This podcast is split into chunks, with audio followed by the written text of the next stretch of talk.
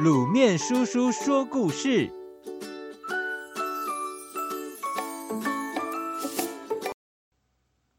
聪明的小白。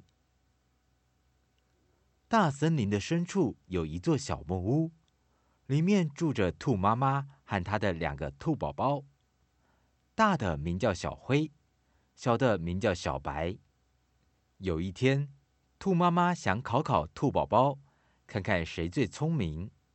就把他们叫到跟前，说：“我给你们每人一块钱，你们去买一样东西，可以把这间小屋塞满。”于是，两个兔宝宝便拿着钱，开心的出发了。小灰来到市场上，东问问，西问问，发现所有东西都太贵了，一块钱根本不够。就在这时，山羊爷爷吃力地推着一车干草过来，小灰看到很高兴，他觉得干草又多又便宜，就把它买下来推回家。小白一边走一边想，要用一块钱买到能塞满整间屋子的东西是绝对不可能的事。妈妈会出这个问题考我们，一定有她的用意。这时，他看到熊婆婆提着篮子在卖蜡烛，眼前一亮，有了一个好主意。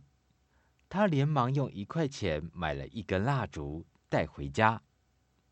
小灰费了很大的力气才把一车干草运回家，可是干草连屋子的一半都装不满。而小白点燃了买来的蜡烛后，屋里立刻亮了起来。他转过头对妈妈说：“妈妈，我用烛光来塞满一整间屋子。”兔妈妈高兴地摸着小白的头，夸奖他真是个聪明的孩子。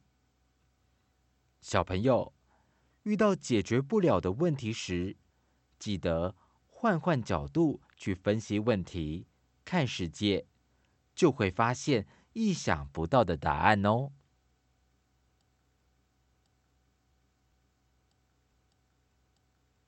西瓜娃分船。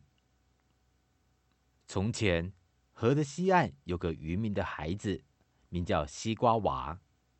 虽然他的身材很矮小，但是头脑却很机灵，撒网捕鱼比自己的父亲还厉害。几年下来，他家的破木船终于换成结实的枣木船。河的东岸有个船主。叫周霸天，他听说西瓜娃家里有条枣木船，眼红的几天几夜睡不着。这一天，他眼珠一转，终于想出一个鬼点子。他叫来属下巴旦，两人一溜烟似的来到西瓜娃家。巴旦扯着嗓子喊道：“西瓜娃，老爷听说你聪明。”想请你帮忙分财产，如果你分得好，他会赏你二十两银子；但如果你分得不好，你的船就必须送给他。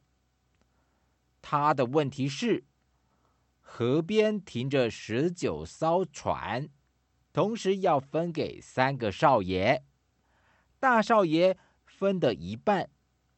二少爷分的四分之一，小少爷分的五分之一。船不能劈，不能砍，所以应该怎么算呢？西瓜娃眨了眨眼睛，嗯，好吧，把我那艘船也算进去。周霸天和八蛋一听，心里乐歪了，还没开始分。船就归周家了。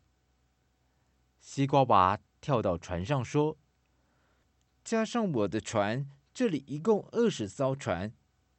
大少爷分一半，所以他可以获得十艘船；二少爷分四分之一，所以他可以获得五艘船；小少爷分五分之一，所以他可以获得四艘船。十艘加五艘，再加四艘，总共十九艘船。剩下这艘船就是我自己的。这下子，周霸天只好乖乖拿出二十两银子。小朋友，西瓜娃巧妙运用数学知识，不仅使周霸天的如意算盘落了空，还赔了二十两银子。由此可见，对付坏人不能使用蛮力，要学会用智慧战胜他们。